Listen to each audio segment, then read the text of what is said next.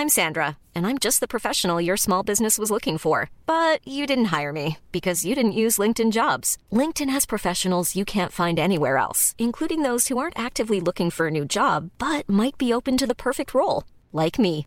In a given month, over 70% of LinkedIn users don't visit other leading job sites. So if you're not looking on LinkedIn, you'll miss out on great candidates like Sandra. Start hiring professionals like a professional. Post your free job on linkedin.com/people today. Imagine the softest sheets you've ever felt. Now imagine them getting even softer over time. That's what you'll feel with Bowl and Branch's organic cotton sheets. In a recent customer survey, 96% replied that Bowl and Branch sheets get softer with every wash. Start getting your best night's sleep in these sheets that get softer and softer for years to come. Try their sheets with a 30-night guarantee. Plus, get 15% off your first order at bowlandbranch.com. Code BUTTERY. Exclusions apply. See site for details. When you're ready to pop the question, the last thing you want to do is second guess the ring.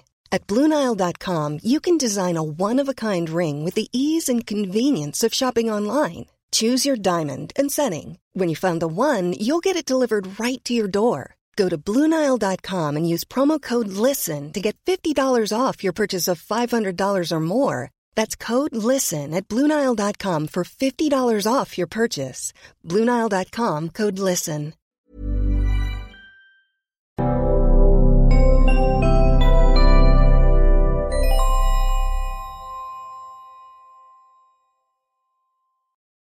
Hey, welcome to the Out of Spec podcast. We are joined here with John Neff. He is editor at large with Motor One, and uh, of course, we have Kyle Conner here with me, and I'm Jordan Schieffer.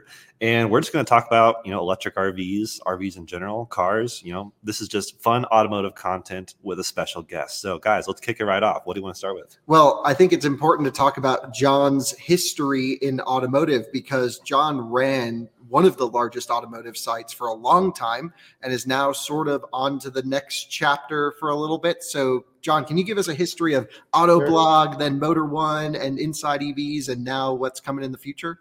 Sure. Yeah. I started in this business of automotive journalism uh, in the early 2000s, and I started writing for Autoblog and, and quickly became its editor in chief. And I ran that site for 10 years um, until the early teens. Uh, I left there. I had a brief stint at the Wirecutter, which was one of my absolute favorite uh, sites for buying guides and things like that. I helped them set up their their kind of automotive division. Uh, and then I came to Motor One um, in about 2017. Uh, and I've been with Motor One for five years. I was editor in chief for most of those five years. And we had a really, we've had a really great successful run. We've built not only um, Motor One into a global network of about 13 different editions written in 12 different languages.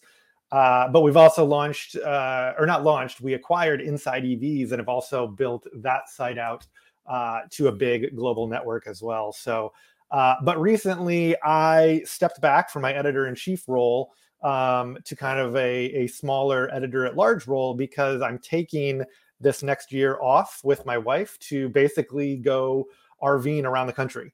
Uh, we we put an order in for a Winnebago Ekko, which I know you're familiar with, Kyle. You've got the uh, the other one, the Revel, um, and we're basically waiting for it to be delivered. It's been delayed because of chip shortages, and they had one recalled where they stopped production. But so we're basically waiting for that RV, and then we're going to take off, and I'm just going to kind of help with with Motor One and Inside EVs uh, on the side as much as I can while we're traveling. And well, so okay, that's I mean, honestly, one of the, the most impressive automotive careers a, you know a journalist could want because you know you really led to the creation of I think some of the most reputable sites that are in the business. So, um, you know, our audience knows we do a ton of stuff with Inside EVs. We're yeah. huge friends and fans of the site. Um, but it's really impressive of just how ethical and how great the coverage is.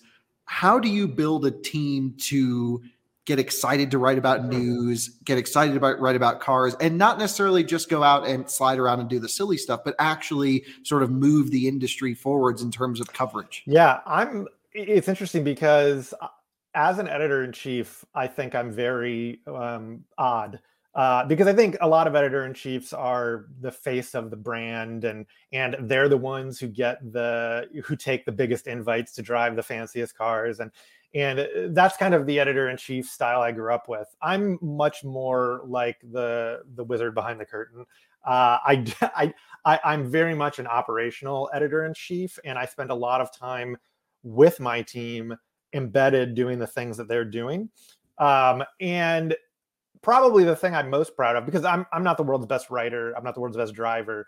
Uh, I like managing the team, and I think like the proudest, uh, the, stati- the statistic I'm most proud of is how little turnover our teams have had. Like we have writers who've been with us since the beginning of Motor One, all five years. Most of the team has, and and that at, at, at the bare minimum tells me they enjoy what they're doing and they enjoy who they're doing it with and we all have a good time while we're doing it. And i think that's if you can if you can create that atmosphere in a business where you still have to make money i think that's a, a real achievement. So so yeah it's it's hard. I mean um finding people is always the hardest. I mean you probably know this when you're looking for people to hire you know you it, you just never know. It's a crapshoot kind of and you just do your best to kind of feel somebody out and and you want them to be good at what you want them to do but i think it's also important you, you want to meld personalities together. So you know they need to work with a group as well.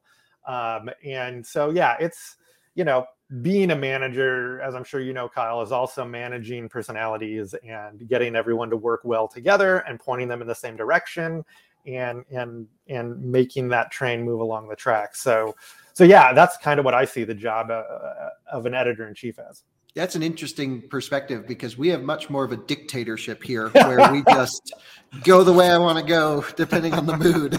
yeah, yeah, yeah. You can do that too. You can do that too. no, um, I, I, mean, no, but it is impressive. Like I've I've worked with you uh, for Inside EVs, never as a full time employee, but have seen the way you've managed, and it's always been uh, shocking to me how things get done in such an efficient way. And so, yeah, just just huge respect for what you've been able to do with with these brands, um, because I don't think people realize how crazy it is to manage a global platform. You're dealing with yeah. people in every time zone with different languages, and this guy's that got that problem, this guy's got yeah. that, this one has this opinion and and this is something that that we've kind of been struggling with you know starting a new site. We're brand new. We're you know 20 years 30 years behind everyone trying to do this and playing catch up which all the odds are against us. How do you get someone maybe you don't who has really strong personal bias towards x to then cover something objectively? Mm. and obviously that's supposed to be their job but what what does that even look like? Have you had to deal with that before? What, what yes. that's been my hardest problem Yes. I mean, I, I, have had to deal with it before. And remember, like you and I are kind of in new media, right? A, a, lot of people that we're working with that we hire even didn't go to journalism school. So they didn't get that that idea beat into them about objectivity, about not having bias. Um, when you when you do get people who've gone to journalism school, they're they're usually already trained to do that. But when you pick, you know, bloggers and, and just people who are good writers uh, uh, up off the street, and and a lot of a lot of the people um, I work with and have have hired or contracted to write for us um, are like that. They didn't go to journalism school. They just have a passion for this subject and they're good writers. Um, you, you either have to teach them that or they come with that. But when I have encountered that that really strong bias and they won't let it go no matter how many times I've I've talked to them about it that you have to kind of have a conversation with them and say look if if you can't walk down the middle and show both sides um, then then this isn't the right place for you. There there are sites that are pro this and pro that, and you can go right there and and have a great career. But you need to be able to write down the middle in such a way that includes, I think, your tone. Because you can write the correct words to put both sides of an issue, but writing also has a tone to it. And in I've seen a lot of writers who have a bias. They try to write objectively, but that tone seeps through. And it's like the readers can tell you have an opinion on this. And right there, the, the validity, the integrity of your piece is gone because they know you're either for or against this, this one thing. Uh, and obviously, in the world of EVs, you know, Tesla is the the giant thing that everybody has an opinion about, and so so yeah, we've had issues around people, you know, trying to write writing about Tesla has been the most challenging automaker to to write about in my career. And that's that's just one of the reasons why. Yeah i mean it's also partially because we can't go to them and get any comment. So it's it's purely yeah all you've got is this one guy who's his own personality tweeting and so that colors everything. Uh, and then you add in that people are trying to make money off of tesla stock and so you know you have the the anti-tesla people and the pro-tesla people who are both trying to make money and they're constantly trying to feed bias into the news cycle to get what they want to, to, to, to, either make the stock go up or down.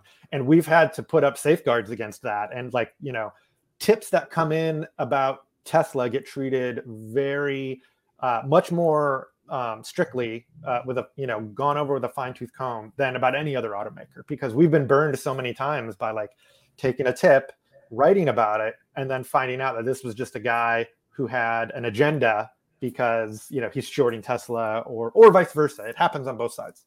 Yeah, of course. I mean, this is yeah. Welcome, welcome to the world of EVs, and we'll get into that a little bit more. But uh, on the media side, what is the future going to look like? Is it video? Is it written? Mm. Obviously, no one's doing print anymore, uh, but we're seeing the shift from you know journalists that went to school that went through i think really the only like journalistic media outlet would be motor week that were they were doing their you know john davis doing his his mm-hmm. show every week but what do you think the future looks like with youtubers us idiots playing around with cars then going to review them what's the path yeah in? it's so funny that you bring that up because earlier in my career when i was at autoblog uh, video was much younger then. um, but I, I, I got my views of about doing video for for cars then when video was it's it was very expensive and the return on investment was very low and very not guaranteed and over the the last decade or 15 years none of that's kind of changed like video is still expect can still be very expensive to create and the return on investment can still be very low if we're just talking about a YouTube channel and what YouTube pays. Uh, the there's some big differences that have happened in the last 15 years, though. For one, I never thought that I would sit down in the evening and turn on YouTube to watch. You know, back in the day, I had cable and I watched my shows. Maybe I TiVoed them, but nowadays, like YouTube is one of the first thing first things I turn on when I sit down in the evening to see what new videos from the people I like have have come. So it, you know, YouTube being like its own network is is I think a huge development. But then also the other social media platforms like TikTok, like Instagram, and like Facebook. Like, you know, video exists on all of those other platforms too. So it's video has always been a challenge because of, of the return on investment equation. And if you don't have that figured out beforehand of like where is that revenue going to come from, uh, eventually because usually you don't start off with the revenue right away you got to build the audience. Um, you know if you don't figure that out you're not going to have a very long runway because video is just going to eat up so much of your costs so quickly. Um, so yeah it's it's been I, I have tons of respect for people like you who go out and create youtube channels and brands from scratch you make yourselves the brand uh, I, I, think that has been kind of the proven to be the successful path when you're looking at video. Um, you know, you make yourself the brand. You you be consistent. You feed just, just like with our our blogs, and we're putting out tons of articles every day. You know, you need to be consistent with video and put out a number of videos every week at a regular time so people can get used to when it's coming and be ready for it and, and all of that. So so yeah, like I said, I think you have, even though you may have been doing this a lot less long than I have, you you have a lot more experience with video and being down in those trenches. Um, I mean, so, we figured out YouTube, but that's just one platform. I mean, at the end yeah. of the day, we've built what do we have? Eleven channels now, something like that, and we're doing fifty-three videos a week. That's the goal. That's the goal. Yeah, something like this is what we have to do, and so I mean, the big question is what happens if YouTube fails? Then we're going to go sleep on your couch or in your Ekko one day, right? So, right, like, right. Yeah. You know, th- there's not much of a backup. So I've been super interested in we need to get the YouTube machine up and running. All of the money that the bigger channels creates goes into funding the smaller channels. In about 3 years we'll repeat the cycle and this will just kind of get bigger if everything stays the same. The mm-hmm. big question is what if it just doesn't work? And so there are other channels, content, yeah. content. And I think fortunately, YouTube has shown to be um, not like, say, an AOL or a Yahoo. Like, like they're they're definitely old internet, but they have they they seem to be kind of with us forever. They progress um, with the times, yeah. Yeah, they, they've made enough changes to progress with the times, and they haven't always made the right ones. And I think they still have a lot of things to improve, especially to treat publishers better. Uh, but um, and you know, I think I think it's still true that they're the second largest um, search engine. Search engine. Yep. So you know that's huge, and of course Google owns them, so they're weaved in with Google, which is all important. Um, but yeah, I think things will eventually change, and just like you know, with the advent of TikTok and and and that came on the scene so fast as it becomes so big uh so quickly. But it's all a question about monetizing right? Like you, you can I, I think it's important to experiment on all the platforms that come along and you have to see will that platform provide revenue directly through their the, the, their structure you know like the the tiktok creator fund or or how youtube pays or does this platform present a new way to monetize where you work directly with the company that advertises to do like, you know, spots in them or something like that? Um, and you know, I, I definitely see larger YouTube channels going that route where they're getting direct advertisers. They're yeah, doing, that's how we make our money. Yeah, live commercials, things like that. So um, yeah, you just can't you can't live off of off of YouTube's programmatic revenue. And yeah, and and it changes for each month. I was just looking at our numbers, and we have a seventy percent dip December to January. Yeah. And that's just because everyone was advertising, then they weren't. Thankfully, we have Lexi and she does all of our sales, and I don't have to think about the numbers. But like I don't know what other YouTube channels would be doing. I think, um, and YouTube does a terrible job of explaining future predictions, how you're making your money, uh, and and any yeah. like you mentioned, publishing tools are is garbage. So the site needs a lot of work. Um, but I think it is here to stay. The big thing for me is new short form stuff. Yeah. I mean, we get recognized. I think it's location based around town from TikTok more than we do on YouTube. And so like I'll yeah. walk into Starbucks and be like, "You're the dude from TikTok," and I'm like, "We make YouTube videos every day." Uh-huh. Like, yeah, check out our YouTube channel. Yeah, this is such an important platform. And um, yeah, but the hardest thing to figure out with TikTok is how their algorithms work. They're constantly changing. Same with YouTube. Same yeah. with Google. Um, but TikTok seems to really like go from one end of the spectrum to the other and so yeah it, found... it, swings wildly. It'll it'll give you the world one day and then just totally cut off the spigot the next day. It's funny though because i i dabble in every social media platform as they come out because because of my job and and trying to see if you know motor one or inside EVs needs to be on it. And i never really got into instagram. I never really got into twitter uh, TikTok came along and I'm addicted like a 14 year old girl. Like yeah. I, I, I, you know, have my TikTok session every single night where I'm on it for like over an hour. Same. Uh, yeah. It, it's, it. it's just, it's, it's a good platform uh, that, that is, I, I actually, I think their algorithm is really good. Like when I'm looking at my For You page on TikTok and scrolling through, they're they're hitting me pretty closely, right? I'm like, I think they know me better than I do. Yeah, I'm like I'm like subscribing to people like two or three people a day. And that to me tells me they're really understanding me if they're finding people I want to see more of.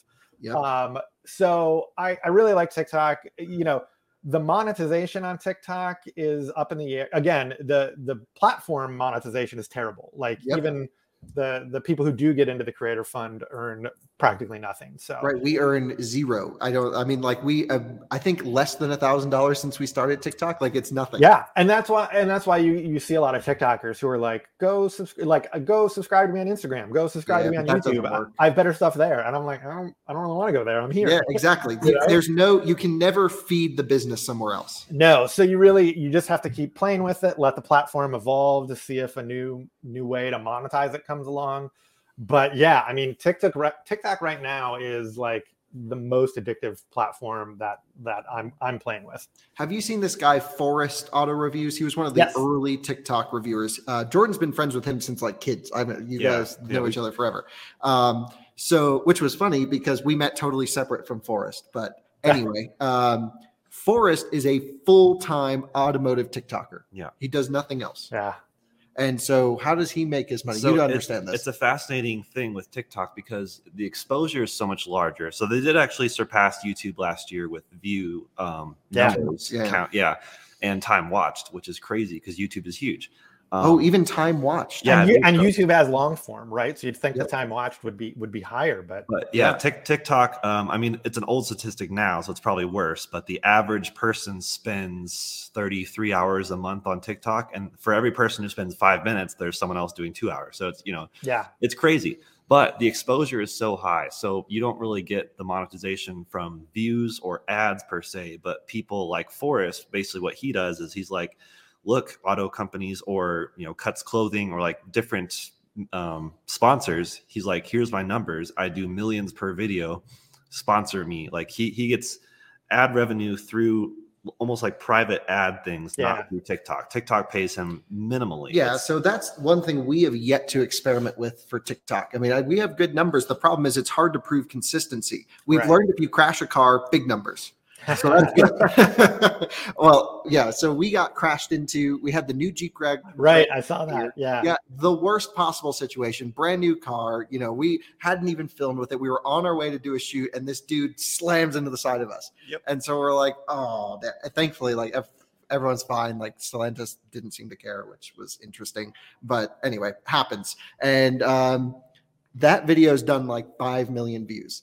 Yeah. so Yeah, everyone I- knows us as the people who've crashed the Jeep. I, I think you're doing the right thing because I've seen you on TikTok trying different ideas, trying different formats. Like I love, I love when you when you skid the vehicle into view and then tear out at the end. Like that's a great Right. intro and outro. Right. Um, but but like I think the TikToks that I'm most addicted to are the ones that kind of they they figure out a format like they tell a story and they do it every day. You know, right? Because you gotta it's gotta be repeatable a million times. Honestly, I think three a day is the key. Yeah, that's what you said, and Yeah. and that's a lot, man. You know, Yeah, uh, for that- anybody and that's in between. You have to obviously, for us, run our YouTube business first, and Right. then it's like let's just squeeze in TikToks where And we can. a lot of people who are doing TikTok are doing complicated edits. Like they're Yep. not they're, they're not just you know single This is shot. Mr. Complicated Edit right here. He adds five hours to every shoot trying to get this transition that. That that's that's every video editor I've ever met. They're all they're, they're all they're all perfectionists, and you, you just got to beat it out of them. Yeah, I'm just like, let's just get it in there, and Yeah. you know, we'll see if it does the thing. Yeah, exactly, exactly. So it'll be it'll be super interesting the way things shake out. I mean, you know, wait another two or three years, there'll be another social media platform probably. Yeah, so I think the the the challenge for these existing large sites, in my view, is there's no singular person identity willing to take on the new channels, which is where We've like, had that. I do a lot of conversation. Yeah. presenting, you do a lot of presenting, but imagine asking Motor Trends X, Y, whatever journalist to say, "Hey, can you run our TikTok?" And like, why wouldn't they just do that themselves? My yeah. it you know it's um we've had that conversation about motor one where it's like you know we have four or five different editors who could appear in a video on our youtube channel. So it's really hard to get a consistent face in front of the audience for them to get used to and want to see. So we've talked about you know making just one of our editors the person who only does youtube videos and they're like you know they're the personality that people can get uh, interested in and addicted to. Uh, and the other social media channels are, are kind of the same way where, you know, we we have one editor kind of responsible for each one. And it's it's kind of more based on luck. It was just like who who loves Instagram? And and that editor raised their hand and be like, okay, you you manage our Instagram channel. Who loves Right, yeah. Facebook? Okay, you do that. And and but it's right. I mean, we have our team kind of more committed to the brand than than their own personal brands. They're they're committed to the Motor One brand more than their own personal brands. And that's not a that's not a judgment because I've seen the positive effects of both. Because when when we talk to automakers um, and talk about inside EVs, they're like, oh, I see that you know Tom Moloughney and Kyle Conner are are working with you, and they're they're big influencers, and they like the fact that some people working with us have their own brands and are well known. So you know, it goes both ways. Um, and I mean, again, going back to like my management style, I always just work with what I have, right? you know, if I have a group of, uh, if I have a, a, team where no one on the team has their own big um, social media uh, brand, I'm not going to be able to create that out of nothing, uh, or or sure, it, it, would take sure. years for them to create that. So I work with what I have, and I just have them pour everything into the official channel. But if someone like you or Tom comes along and they have their own great brands, great. Let's let's amplify that. Let's make as much as we can for both parties and see what we can do. Yeah, I don't think there's anyone else in the business with that style of management that I've ever seen. I think it's really unique. I've I've always had um, less resources. Well, not less resources than I need. I would say less resources than competitors, probably. So yep. I've always had to work with what I have attitude, and it's like we'll make the best out of what we have. We can't, and I think this is has been an important um, kind of mantra or lesson for us, which is we try not to spend more than we make. That that's not a huge revelation. That's like all business should work like that. But I've seen a lot of of automotive media brands launch big, make a splash, spend a lot of money, and they they end up not lasting long because their money runs out before their traffic comes. Totally. And and we've always tried to be like, look, let's not let, let's not live above our means you know whatever we do we need to pay for so we've always we've always worked with scrappy budgets and and things like that um, not to say we're cheap or we, we don't have a, a, good budget ourselves we certainly do at this point after having a lot of success but but yeah it's it's a work with what you have mentality because there's there's there's no one to go to to ask for another million dollars to do this thing, right? It's yeah, like we see this in the YouTube world too, where maybe not necessarily money related, but work related, which is you know someone says i'm launching x site. We see it all the time especially in the ev world. It's it's a new wave of ev youtubers. And they're like we're going to produce a video here here and here and we're going to do all this stuff. And then they get to producing one and they're like oh that was actually harder than we thought. Right and right. then it's like oh you just burn yourself out and so i think yeah, we we've kind of figured out a really good formula for launching new channels, getting them up organically, not really sharing them around. I mean, honestly, we let each channel live in its own niche. I don't think anyone knows everything we're doing, which is what we kind of yeah. want to find the content we produce that you like and just watch that. Um, but it's really the slow dial, and we're just building the inertia. That's the only way to do it. And and and investors and and and media business owners. Um, the ones I work with, I try to make them understand that that you can't jumpstart this. Right. You have it has to grow organically, and usually that's slow until a point that it's not. Usually it's slow growth until something happens and you jump. Yep. And that's great. And you just got to make it to that jump, figure out what it is. Just ramen noodles until that point. Right, right. ramen noodles to that point. Uh, um, yeah. And, and on YouTube, it's interesting because on, on the website side with Autoblog and Motor One, I built those based on the parts of print magazines that I liked the best growing up, which I liked the first 15 to 20 pages of car magazines. I liked the news, I liked the renderings, I liked the spy shots. Uh, and so I built sites that were like that, blogs basically, that pumped out a lot of news that wasn't necessarily long form, but it was like, you know, the, a little bit of everything you wanted to know.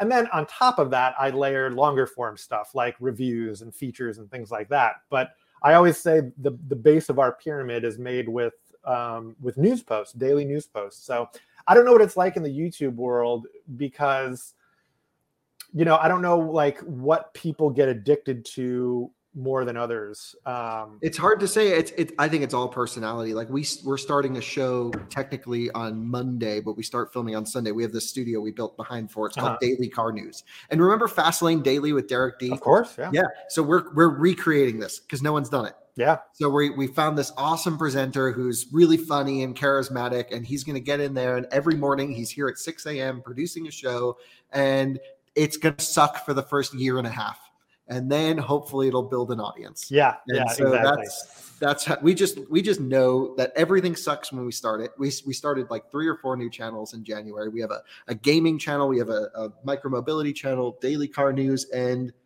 I think that's all the new ones. Yeah, and, and you you hang on to it as long as you feel you can before make it but before it either has that jump or, Or make a decision to sunset it. Yeah. Yeah, Exactly. exactly. And we just have to experiment, but it's all low dollar stuff. Uh, all right, let's talk about cars because that's what we're here to do. Sure. Uh, can, you're an EV enthusiast, I would say. I am, and, and Inside EVs turned me into that. When we acquired Inside EVs and I started working on that site, I just it, it just was so clearly the future that I eventually bought a Model 3 and basically have said to myself, I'm I'm, I'm never buying another gas car again unless it's like, you know, a 30 year old classic from the 90s that I just want to own for fun, but like never as a daily driver again.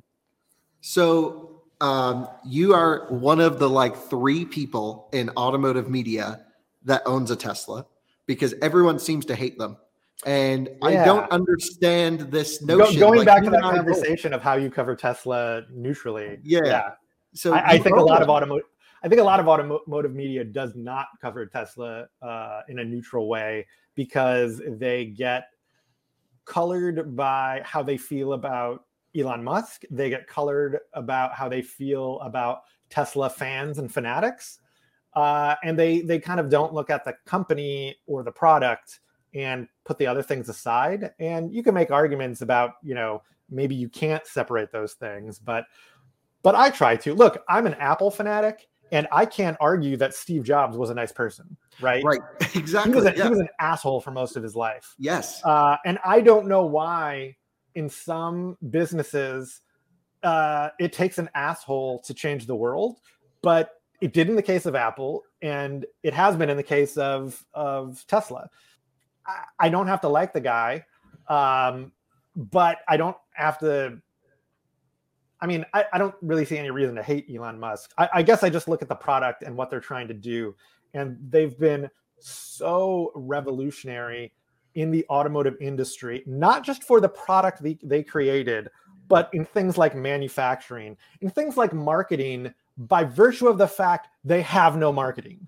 it's genius. It's incredibly genius. Do you know how much money automakers spend on marketing? They're the biggest advertisers in all segments.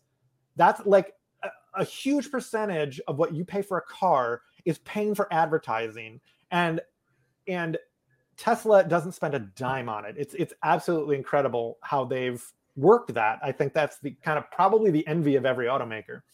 Um, so so yeah, I think they've just they've they've revolutionized the auto industry in so many ways, and it's fascinating to watch traditional automakers react, right? And and most of them it, have been with contempt. And whatever Tesla's. You know, I'm not going to do anything Tesla's doing because they're dumb and they're going to go away. And and that's been like the the thing from the beginning. And i think only recently comp- recently companies like ford have started to take pages from tesla's book. And i think the mach e took a lot from tesla's book. And and all for the better. I mean for me it just in terms of like evs i could afford the e is the one i would choose um, because of you know they went for the 300 mile range number when others were falling so much sh- so far short of it. They put emotion into their vehicle by calling it a Mustang and making it sexy. Yep. Uh, they did all of these things right, and I almost look at it as like a Model Y with better panel gaps. You know, it's yeah, it's actually better than a Model Y in many respects. Yeah. But um, and and Ford really, I think it's great to see the CEO of Ford, you know, chatting with Elon. We've seen it with Herbert Diess as well. exactly. And I think those are the smart automakers. Yeah, they have to be. And honestly, like I would love to see Herbert Diess leave Volkswagen Group and go to Tesla. That would just be the That'd be biggest crazy. FU to everyone. Um, I, I'm so interested in the next, you know, whatever five years. Is Tesla going to remain independent? Is somebody going to acquire Tesla? Which I don't even know if that's possible. Is Tesla? I, I think what's more likely, if it doesn't remain independent, is that Tesla is going to acquire a traditional automaker. interesting. I don't know if they need to do it. I think I, right. I don't know if they need to do it either. They're they're putting up um manuf- assembly plants like their tents. They like Yeah. get them up like like that. so fast. so fast they're they're innovating so much in manufacturing and taking out so much cost and complexity and like you look at the cybertruck and i know it's delayed and i know it's not here yet and i know most people think it's ugly but like It is. They created they created a truck that doesn't require paint. Do you know how much money that saves? And Yeah. it doesn't matter because they they they saw that everybody was wrapping their Model 3s and Model Ys anyway. So why paint it? People are just going to wrap it or they can wrap it if they want. Yep. Like and, and it's funny because at CES we saw BMW come out with that paint changing thing and I thought to myself that's totally a cool trick. But you just made paint, something that was already incredibly complex and expensive, like 10 times more complex and expensive. It's temperature sensitive too. They kept checking it with heat guns and They had a they had a backup in a trailer just in case the main one failed. exactly. So like it, it was a neat trick. it's a cool but- concept, and it got them a ton of views. And guess what? Finally, someone said something nice about an IX.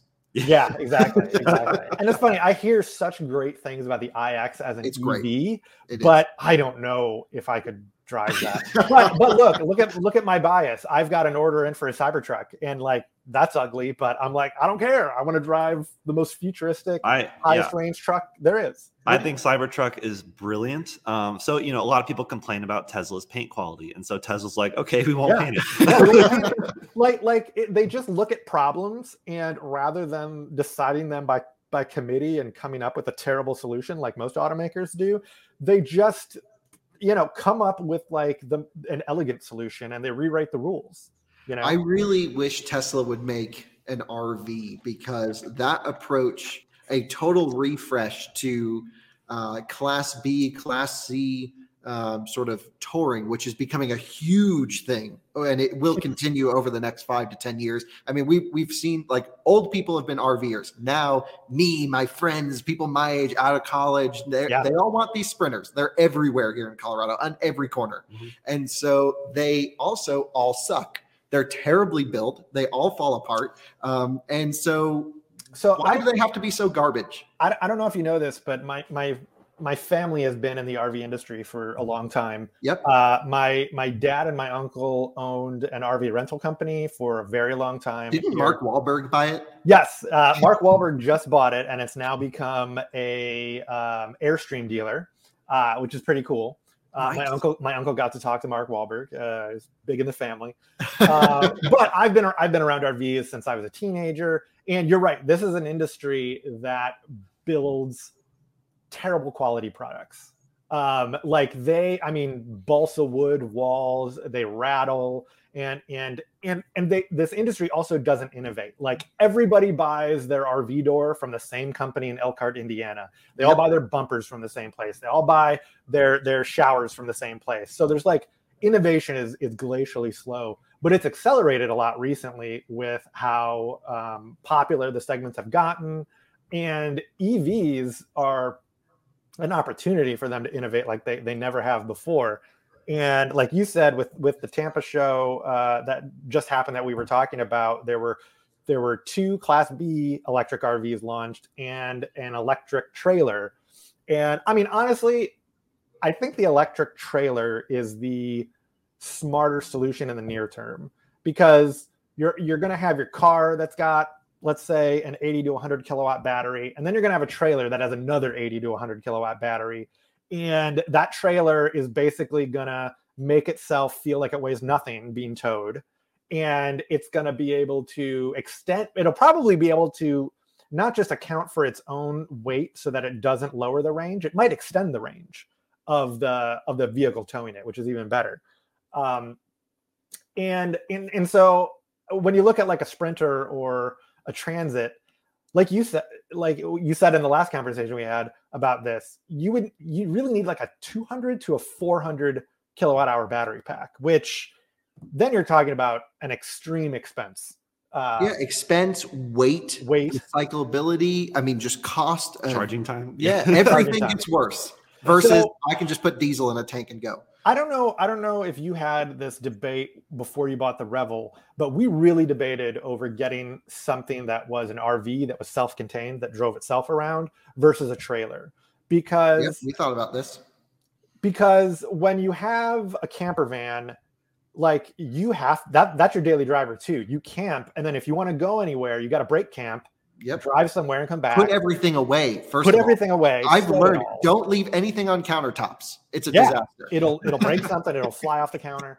Whereas a trailer, it, it's longer, it's less maneuverable, but you get somewhere, you unhook, and then you have a vehicle you can drive around and a base camp that you can you just leave there. So I, I think there's virtues for both, and we're gonna we're gonna do what you did. We bought an Ekko, which is like a Revel, so it's all self-contained.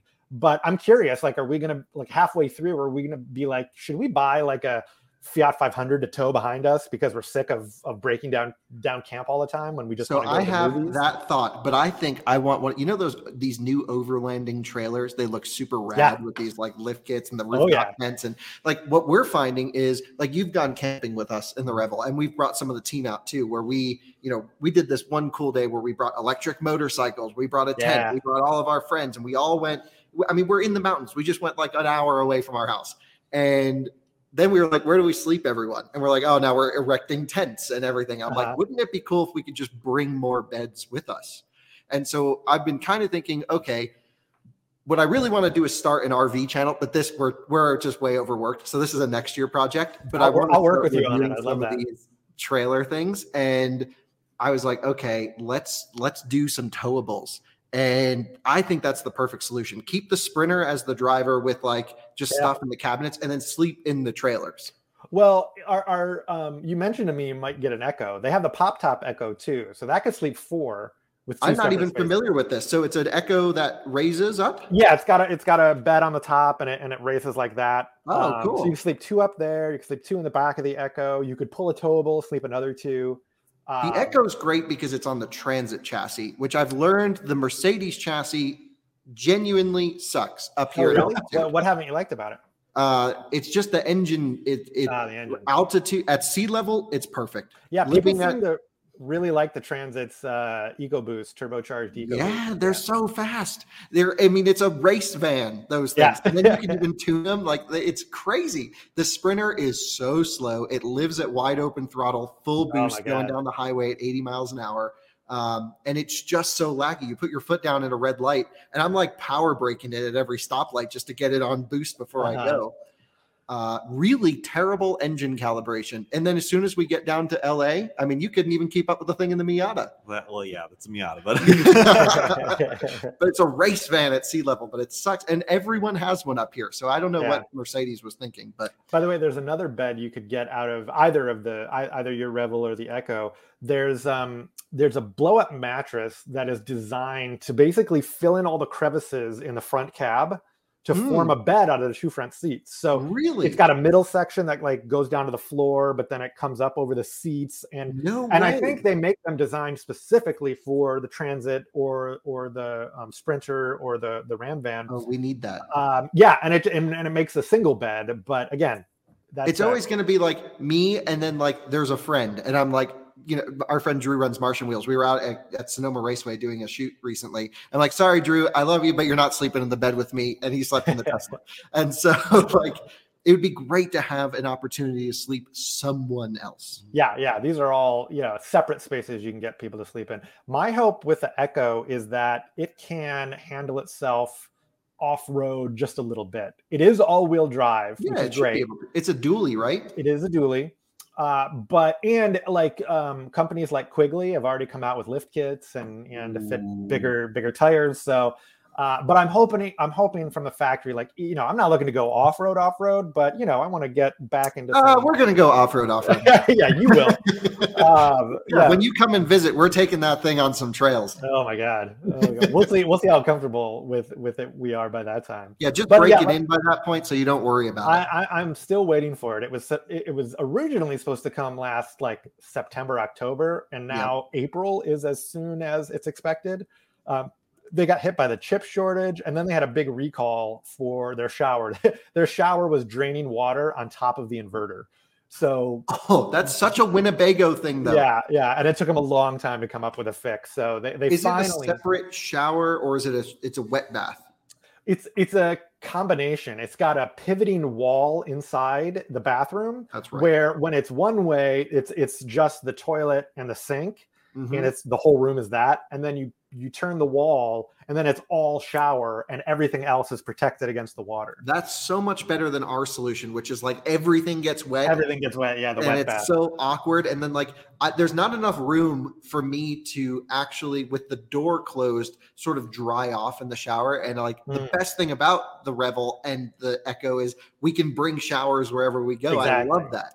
But um, there's some innovative work going on with like extending the curtain out into the main walkway, and There's it's a it's tight. The the Ekko has a lot more room, and you know, with two dogs, like we are just jammed in this thing. have you ever looked at um, the company Advanced RV?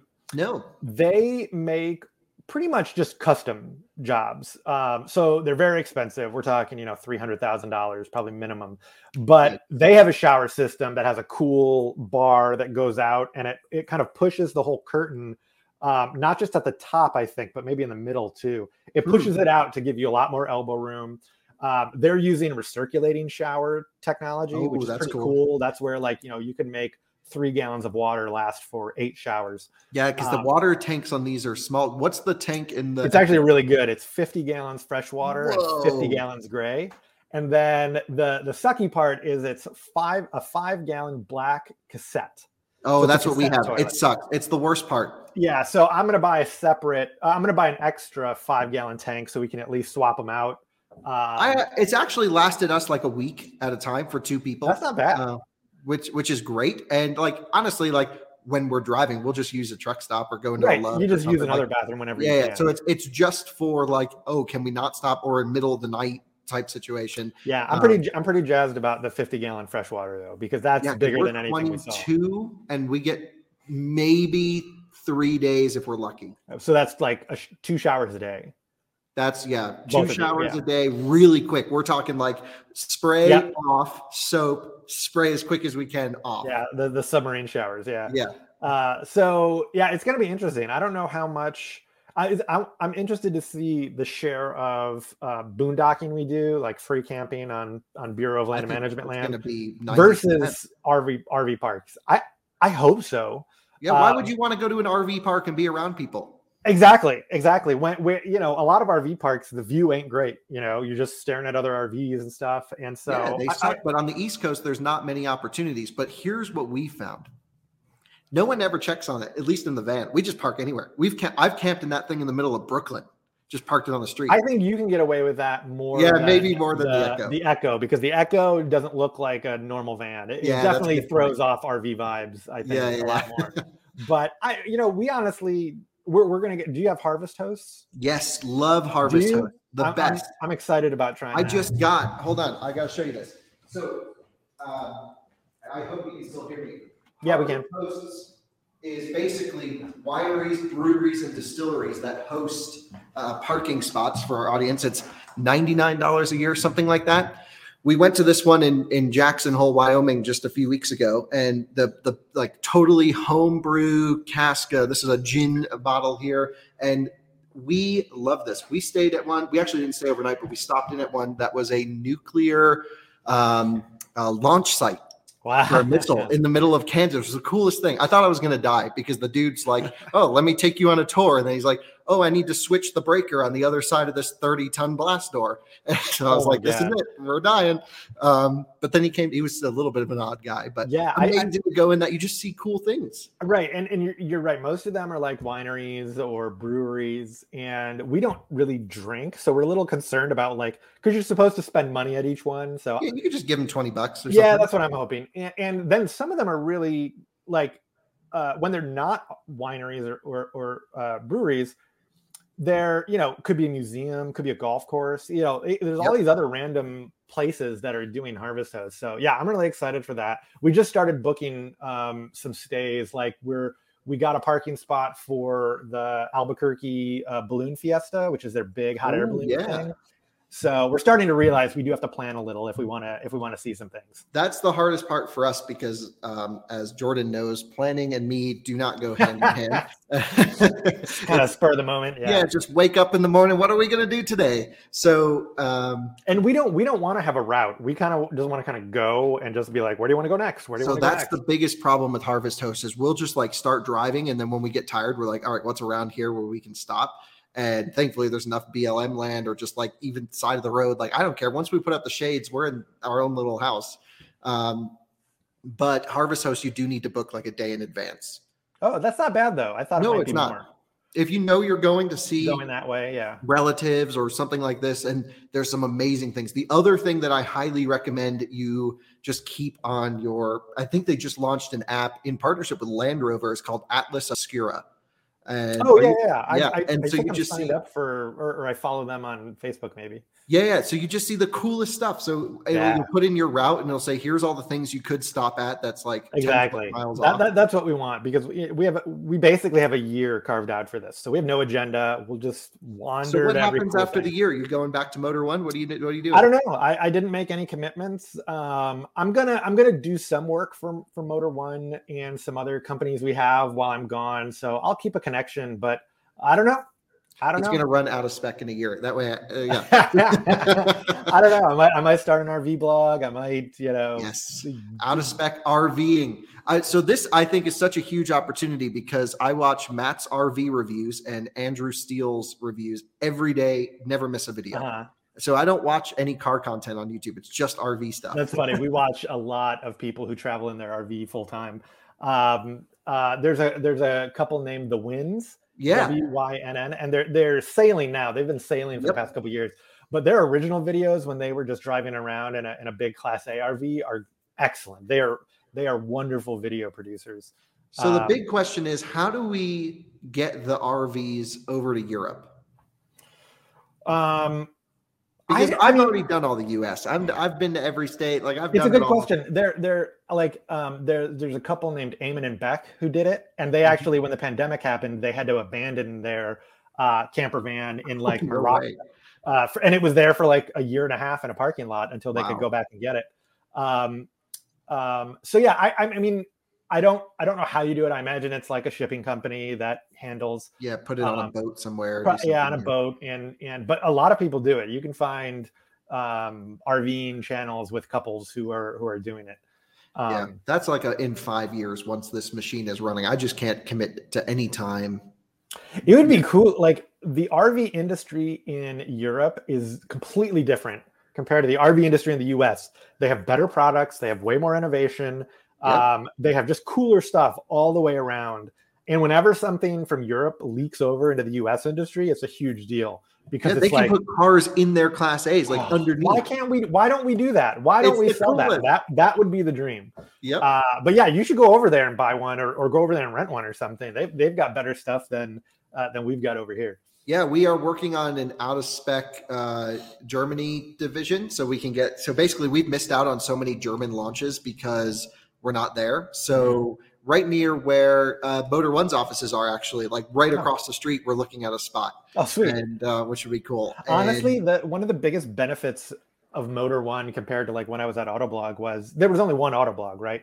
With Motor1, there's 13 editions around the world. So if Motor1 US doesn't get invited to drive a car, chances are Motor1 Germany did or Motor1 France. So Yep. it's like we we've never missed a first drive because we've always got one to three additions going to drive that car um, based on where they live. Because all these automakers are siloed in their countries they don't really notice or even care if they invite three different motor ones. they don't even talk to each other. They probably No, don't even know who they are. They yet. want to make like uh, you know, Ford Germany wants to make sure that German people read about it, so they invite Motor1 Germany. Yep. Um, so yeah, I, I, you know, when I joined Motor1, I wasn't sure about the whole global network. Oh, it's but-.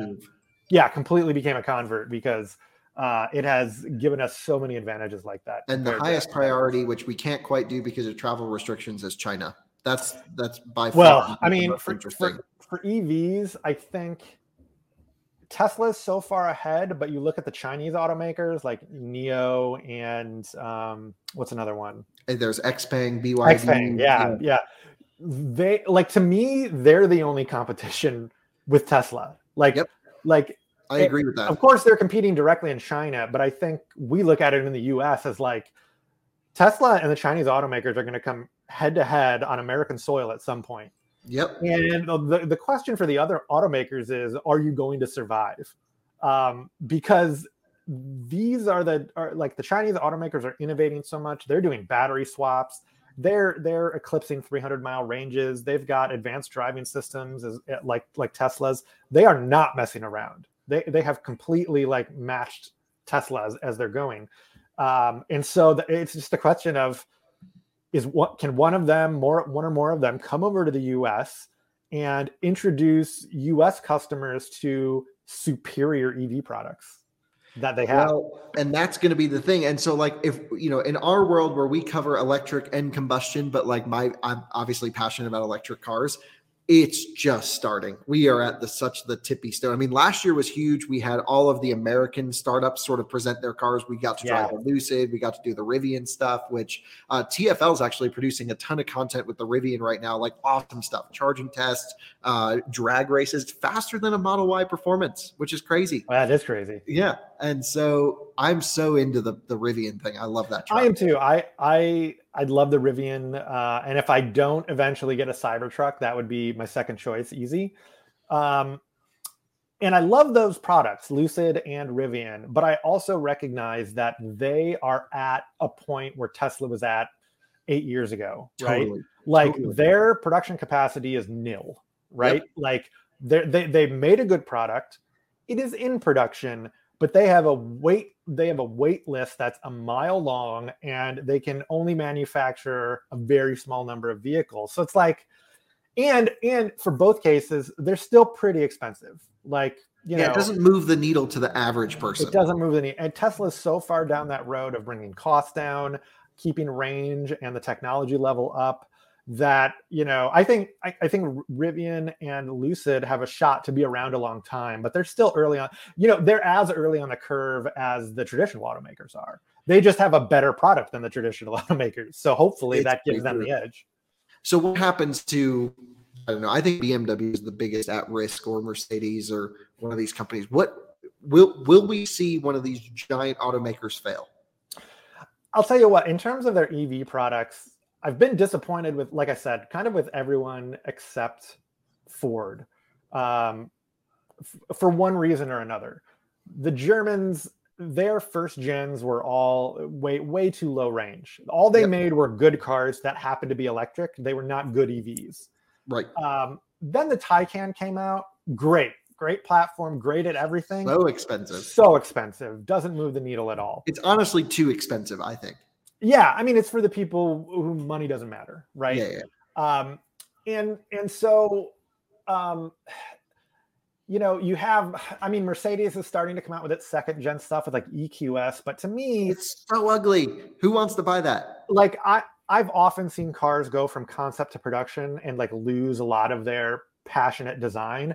I've never seen one get so dull from from concept to production as the EQS. The EQS concept was gorgeous. Have you driven it by the way? I haven't, no. Oh, it's magical, really good. Right. I mean, it's a Mercedes. So Again, like I, I don't I don't doubt uh, Mercedes' ability to produce a great car, but to produce a great EV, and in this case, they went so far over the edge towards efficiency and having just the most aerodynamic car, they left all design out of it. Right. And then they got smoked by Lucid. So what was all that work for? Right. So what, what what was the point? So now you're Mercedes, which is a great name, but you have a 400 mile car, and this other company has a 500 mile car for the same price. Yep. You know.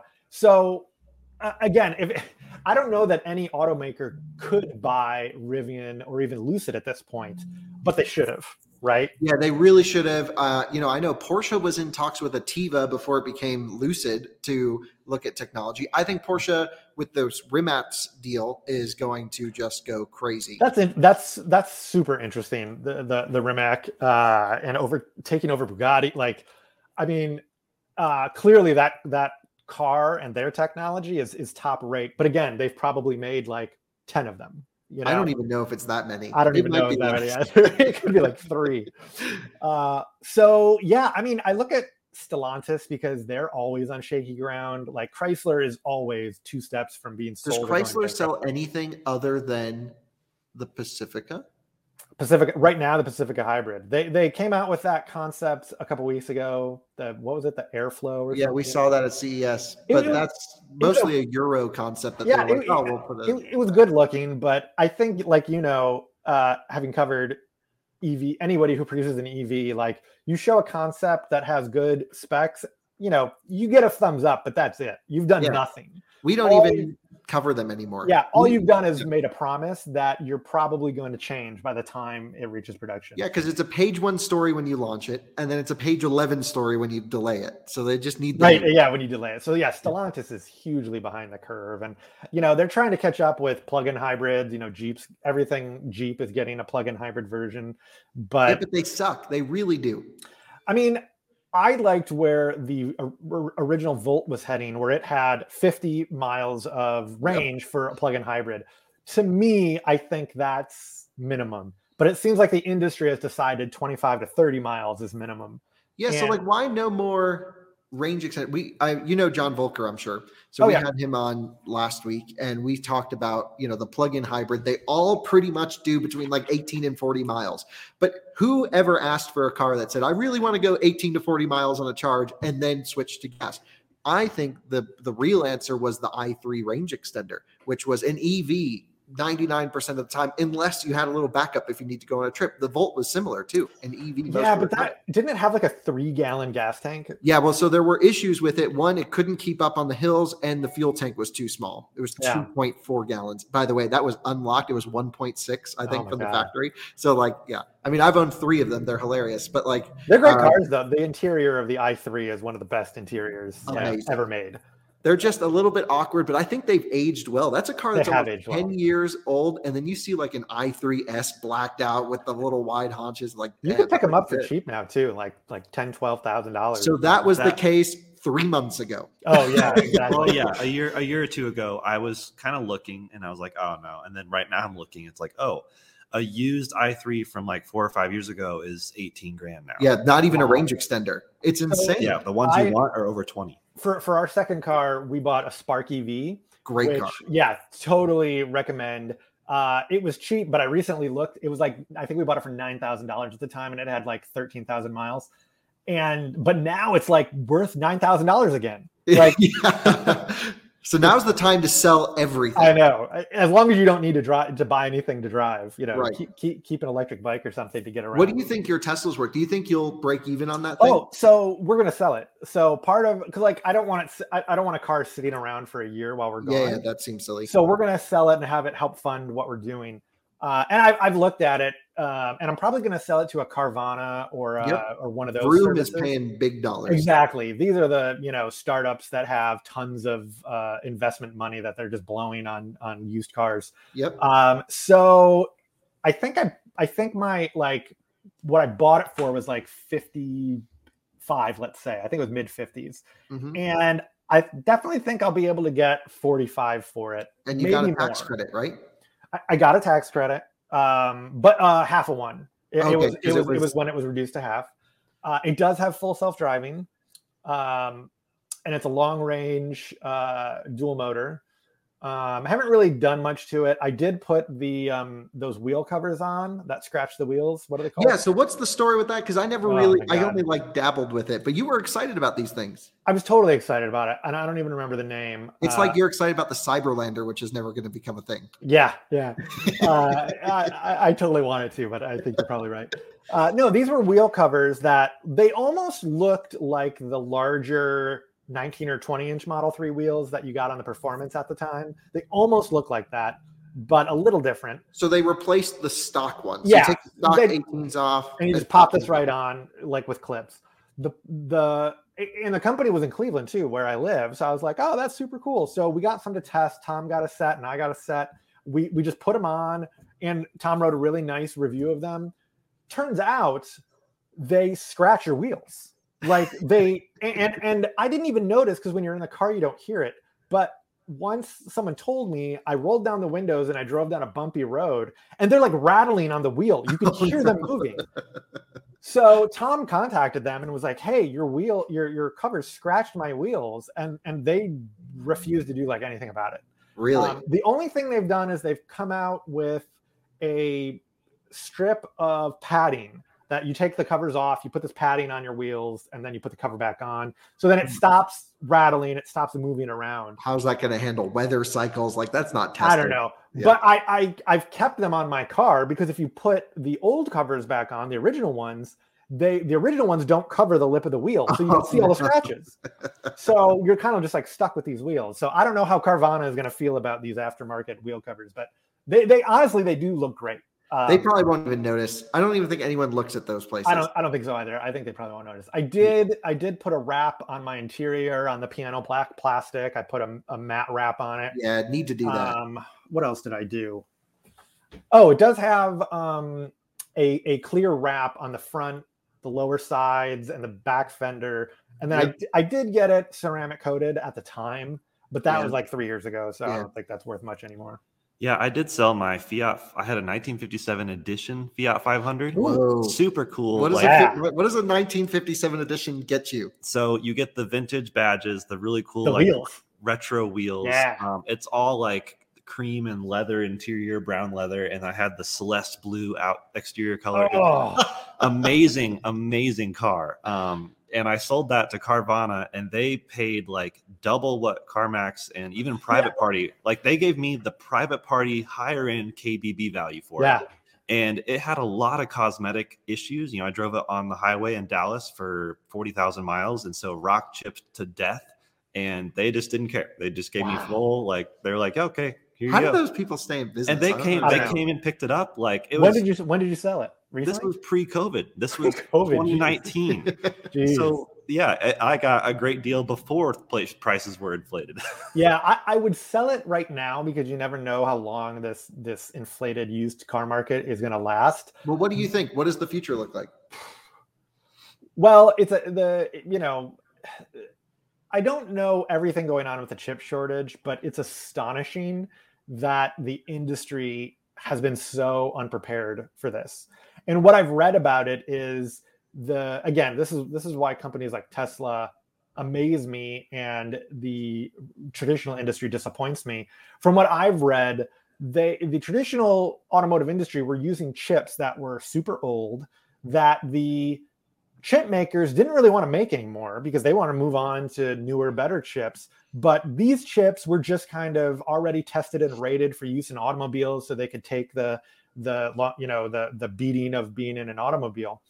Um, and so when the shortage happened, these you know these chip makers basically just had no other solution for these auto for the traditional automakers because the traditional automakers got so addicted to this one style of chip and they couldn't adapt to a different chip whereas tesla was already using more advanced chips and they just switched to a different chip and wrote a little code and their production never interrupted so you know, our used used car prices can't stay this high f- forever. I mean, they're they're like a third of the inflation that's happening is is car prices, right? It, it, that's a huge, huge part of it. So I I just can't imagine it'll that that the traditional automakers won't figure this out, but they're so slow to move. Like they built their supply chains, and to change that takes years. You know. It's been so, wild to think about it. I mean, even from an advertising perspective, I don't understand why an automaker would even advertise right now. Like, yeah, why? Why you can't? So don't tell them that. Don't yeah. tell them that. yeah. yeah. Well, at least on our side, we don't accept any money from them. So yeah, we're good. No, I mean we we do, and we've had those conversations where where they'd be like, "Well, we have a new car coming out, but we've already sold as many as we can make because we can't make that many." So really, so they're just like, "No, there's no need to do anything." Kind of, but they, you know, they still want good PR. They here, want. Here's the thing: they they may have cut their budgets, but they can't get rid of advertising because they they're they're they're a machine that already has that part of the machine built. They have a right. marketing department, so it's not like they can fire everybody. They have to keep paying for it. So yep. you know they they do campaigns to build awareness or to to shape opinion or, or do things like that. But yeah, they're not really advertising to like sell the car. They have no problem selling all the cars they're building right now. Yeah, yeah. Well, sorry to keep you for an hour and six minutes, but we could go on for another five. ah, I love these. I love I love doing podcasts. I love listening to podcasts, and and always happy to talk to you guys. Yeah. Well, thanks for coming on. Yeah, thanks so much, John. Uh, where can people follow you or see your stuff? I mean, obviously you you do some writing for Inside EVs and Motor1, I guess. Yeah, but... like I said, I'm kind of the wizard behind the curtain, so I don't know that they'd even notice when I pop up on the site. Um, but uh, like I said, I'm I'm still doing some writing for Motor1, uh, working with Inside EVs, and actually, I don't know if you guys uh, heard about this or remember, but our company uh, bought DuPont Registry. Yep. Uh, and I'm doing a lot of work with them too, so I'll probably show up there as well. I think you should start an RV travel podcast. Yeah. A podcast would be great because I don't have any video editing skills, so a podcast would work a lot better for me than yeah. You just go and say, channel. "Hey, we went here today." It'd be fun to do like a little eight-minute segment: what you do, where you went, what you saw, how or, that goes doing, or even longer. Because yeah, there's a lot of people making RV content on YouTube, but I don't know of hardly any people podcasting, and a lot of RV people consume podcasts. That's right, they're while they're driving. So go driving. for it. Long form, two Good hours, idea. whatever you want. now, tell me how to monetize it. oh, well, yeah, I don't know if you can monetize podcasts. Right, exactly. well, I could probably get some some some nice free gear out of it to test. Yeah, and, absolutely. Like yeah, and you can inflate numbers so easily on podcasts. Five million people listen to me. Right, right, like, exactly. Where's the proof? I don't, I don't know. Yeah, exactly. Cool. So yeah, then you can find me on my podcast launching launching soon uh, on your favorite uh, podcast streaming platform.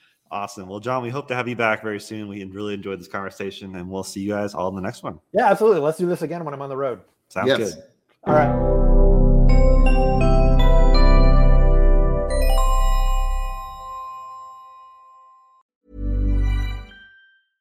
Mom deserves the best, and there's no better place to shop for Mother's Day than Whole Foods Market. They're your destination for unbeatable savings, from premium gifts to show-stopping flowers and irresistible desserts. Start by saving 33% with Prime on all body care and candles. Then get a 15-stem bunch of tulips for just $9.99 each with Prime. Round out Mom's menu with festive rosé, irresistible berry chantilly cake, and more special treats. Come celebrate Mother's Day at Whole Foods Market. Hey, it's Danny Pellegrino from Everything Iconic. Ready to upgrade your style game without blowing your budget? Check out Quince. They've got all the good stuff shirts and polos, activewear, and fine leather goods, all at 50 to 80% less than other high end brands. And the best part? They're all about safe, ethical, and responsible manufacturing. Get that luxury vibe without the luxury price tag. Hit up quince.com slash upgrade for free shipping and 365 day returns on your next order. That's quince.com slash upgrade.